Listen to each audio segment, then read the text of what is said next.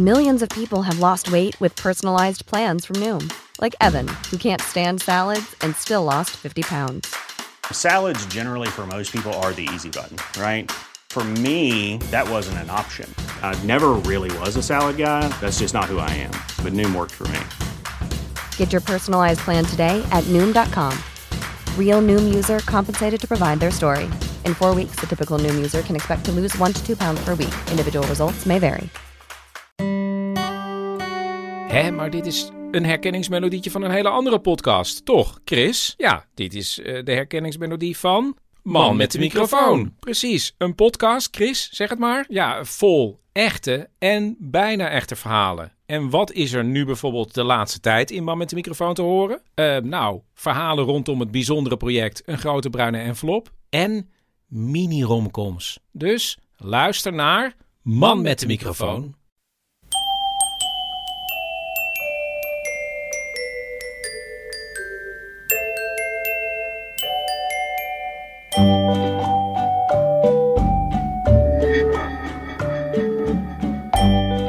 Welkom bij aflevering 280 van Echt Gebeurd. De podcast waarin waargebeurde verhalen worden verteld door de mensen die ze zelf hebben meegemaakt. In deze aflevering een verhaal dat Lotte van Galen in maart 2012 bij ons vertelde tijdens een verhalenmiddag rond het thema De Baas.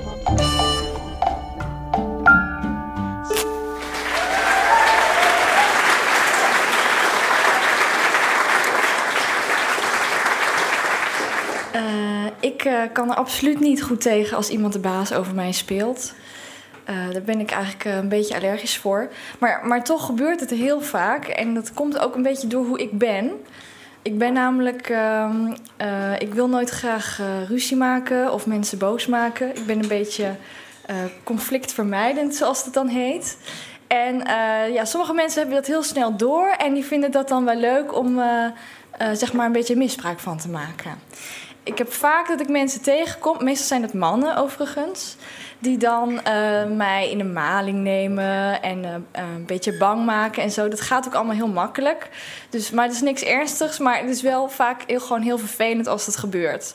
Dus dan moet je denken aan, zeg maar, voorzitter van een, van een korfbalvereniging of zo, waar ik dan dit van was. Of de supermarktmanager, waar ik dan mijn bijbaantje had. Dat soort dingen. En eh, ja, de meeste mensen die, die zouden daar dan van leren waarschijnlijk. Of die, die, die op een gegeven moment zijn ze daar tegen opgewassen. Die weten dan hoe ze tegengas moeten geven. Maar ik, uh, dat ging gewoon niet zo goed uh, bij mij. Ik bleef altijd maar een beetje lief en snel geïntimideerd.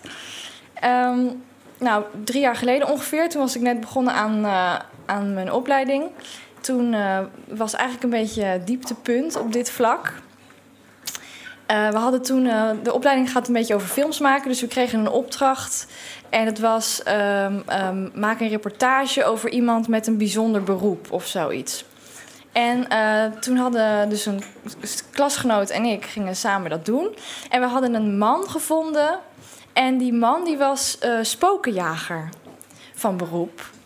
En uh, we hadden hem nog nooit ontmoet, maar we hadden wel op internet van alles gezien wat hij was. Uh, hij wordt vaak uh, in programma's erbij gehaald door SBS6 en zo. En hij was een beetje een, rare man. Hij was heel dik en heel slecht gekleed en had een rare bril en hij praatte raar. Dus wij dachten van, nou, dat wordt leuk, daar gaan we naartoe en dan maken we gewoon een leuk filmpje over die man. En hij woonde in Zeeuws-Vlaanderen. Dus het was een beetje ver, dus we hadden ook een hotel. Dan gingen we die nacht gingen we dan daar slapen. Nou, eigenlijk hadden we geen geld voor een hotel, dus we hadden eerst een eh, camping gereserveerd. Maar toen, toen mijn moeder dat hoorde, uh, en die kent mij een beetje. Toen had ze dus een, uh, een hotelkamer voor ons geregeld. Want ze dacht, nou, de spokenjager en dan daarna op de camping, dat is misschien geen goed plan. Achteraf ben ik heel erg dankbaar daarvoor. En nou ja, we kwamen daar aan. En nou, we gingen eerst, het plan was, we gingen eerst een interview doen bij hem thuis. En dan daarna zou hij ons meenemen op, op, op spooktocht eigenlijk. En dat mochten we dan ook filmen.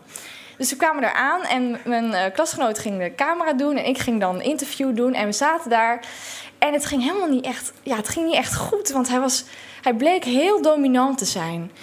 En hij walste echt over me heen. En dan moet je dus bedenken dat ik zo voorzichtig uh, en niet, niemand wil beledigen en zo. Dus ik, dat, dat evenwicht was niet helemaal uh, oké. En Maar ik dacht toch van, nou, zo wordt het wel een saai filmpje. Want hij is alleen maar aan het vertellen wat hij wil vertellen. En ik wil toch ook wel wat andere dingen weten die ik interessanter vind. Dus ik moet tegengas geven. Dus ik deed ontzettend mijn best om kritische vragen te stellen. En dan ging die, uh, dan zei hij bijvoorbeeld, ging hij een antwoord geven, maar dat was dan een heel ander verhaal of zo. Dus uh, het lukte allemaal niet zo. En op een gegeven moment had ik een soort doorbraak. Toen lukte het. Toen had ik een soort, uh, hij viel, want het was overigens duidelijk dat dit gewoon een, een oplichter was die gewoon niet zo helemaal goed bij zijn hoofd was. Dus dat was op zich. Op een gegeven moment had ik een beetje. Had hij zichzelf. viel hij een beetje uit zijn rol, zeg maar. Dus ik was vrij triomfantelijk daarover. Uh, want wat gebeurde er nou? hij zei van ja, als ik dan een kwade entiteit bij mij in de buurt komt, dan roep ik mijn beschermengelen en daardoor gebeurt me nooit iets. En toen zei ik, oh, wat als je ze dan roept, hoe doe je dat dan? Hebben ze dan ook een naam? En toen zeiden ja, ja, ze hebben wel een naam. En toen zei ik, nou, noem dan eens zo'n naam. En toen was het een beetje te lang stil. Dus ik dacht, oh ja, hij, moet het nou verzinnen. Hij heeft nu spijt dat hij dat...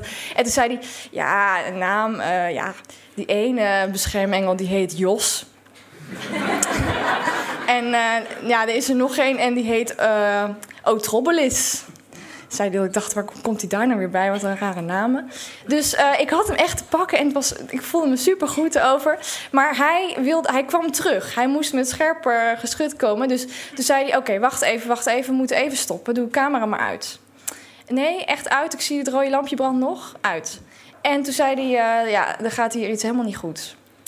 Dus het werd zo langzaam stil. En toen keek hij naar mij, toen zei hij...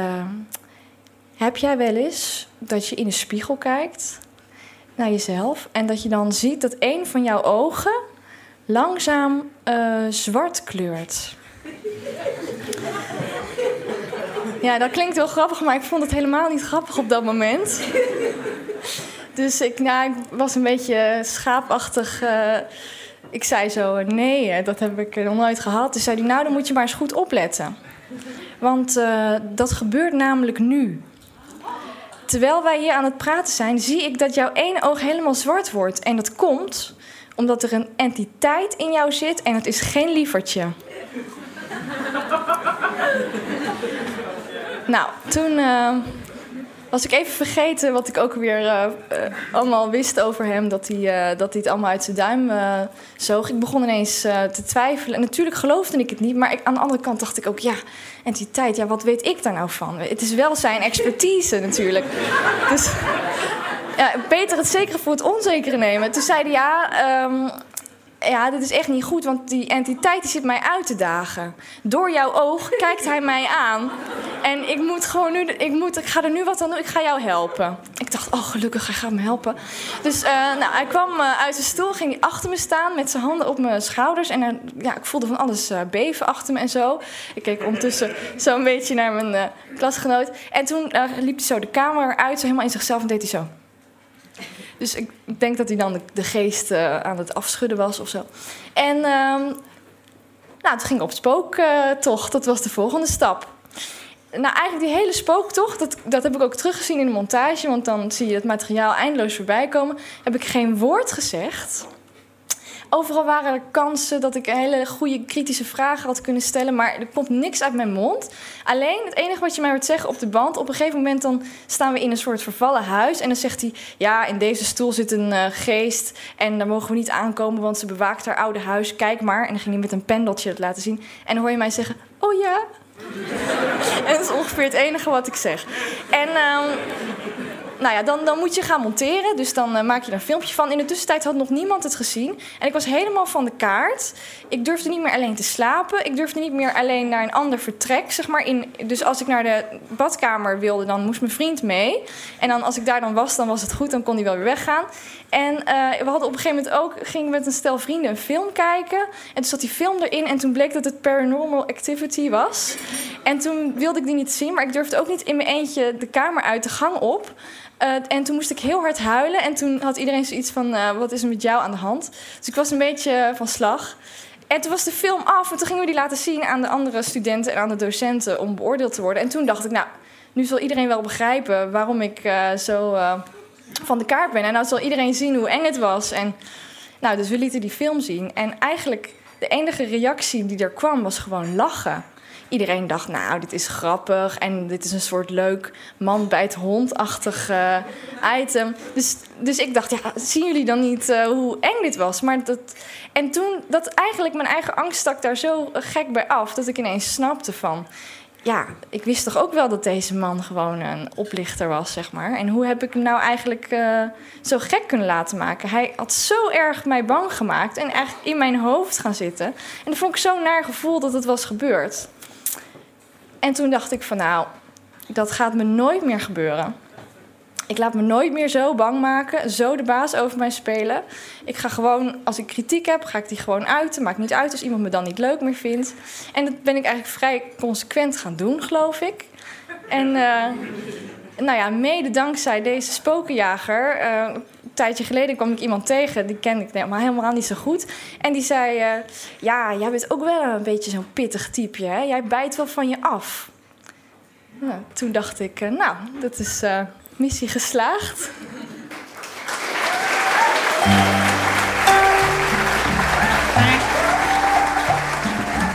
Dat was een verhaal van Lotte van Galen.